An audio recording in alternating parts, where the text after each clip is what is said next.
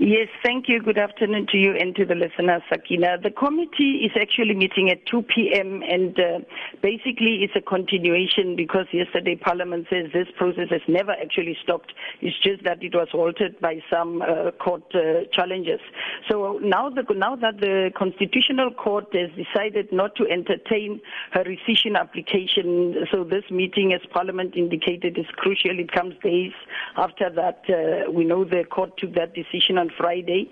So obviously Parliament is saying that uh, they are now awaiting her decision on how she's going to proceed with the court case in the Western Cape High Court in relation to interdicting this particular inquiry and also the, pre- the president from suspending her. Remember, she went to the High Court in Cape Town to say they should, uh, uh, uh you know, uh, uh, seeking an interdict to against the inquiry, and the president from suspending her pending the outcome outcome of this uh, ConCourt rescission application, which he has uh, lost, but uh, uh, uh, we don't know. We I've heard, uh, you know, we've seen in the media. I have not confirmed myself that uh, she's also intending to challenge that because that rescission application has not actually been heard. So we don't know if this is really the end of it. We also know there is a criminal investigations that she has laid against the SMS that was sent to one of the uh, uh, to, to to the parliamentary legal advisor at that time in court when she was in the Western Cape High Court about uh, preempting the outcome of this constitutional court uh, uh, uh, uh, rescission application, which is uh, that rescission application. We know what has been the issue around there, and we know that some of the things that she's not happy with, and there is a, she doesn't say it clearly, but there is a strong belief, seemingly, that there are constitutional court judges who actually gave that information to say what would have been the outcome. That that, and we've seen that that court, that outcome is actually actually been dismissed last Friday. Mm. Uh, regardless, would that have had any impact on today's proceedings? Uh, that uh, a leak about information regarding the Constitutional Court outcome, Mercedes? Yes, indeed, that is a criminal matter, and as experts have saying have been saying that is a criminal matter. It's a total uh, uh, a different case, and uh, a criminal matter is being dealt with uh, in terms of criminal law. This is to do with the remo- removal from office through a parliamentary process, because remember she has also been appointed through this parliamentary process. And uh, uh, uh, what is actually uh, going to happen now is that uh, uh, these are some of the issues that will be coming up, and we know that the the, the, the current situation is that if uh, uh, the president can now also suspend her, but uh, the constitution says the president may suspend her. It does not say must.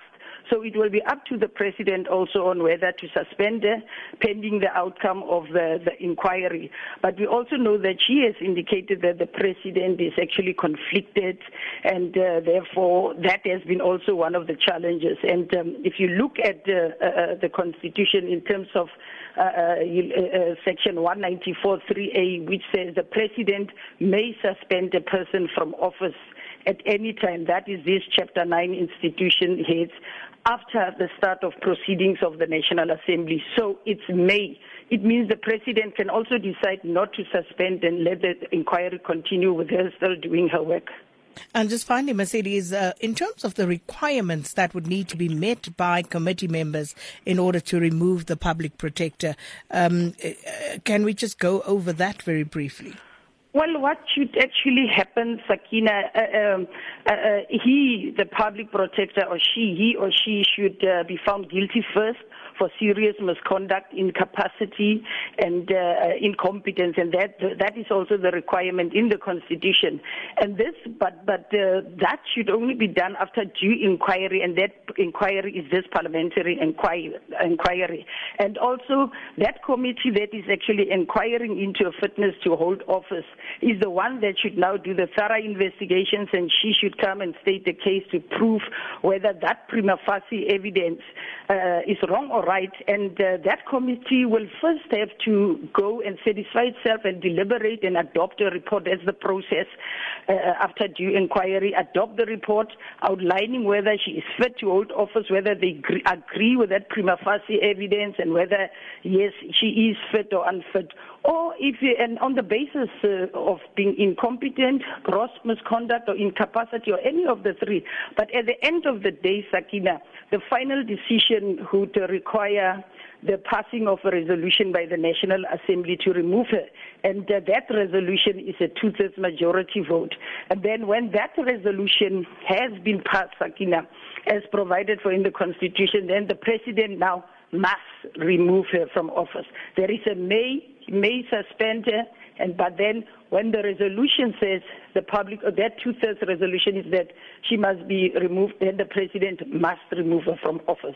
So basically, also here, just the powers of the president in terms of may when he suspends and must when the resolution is passed that she should be removed.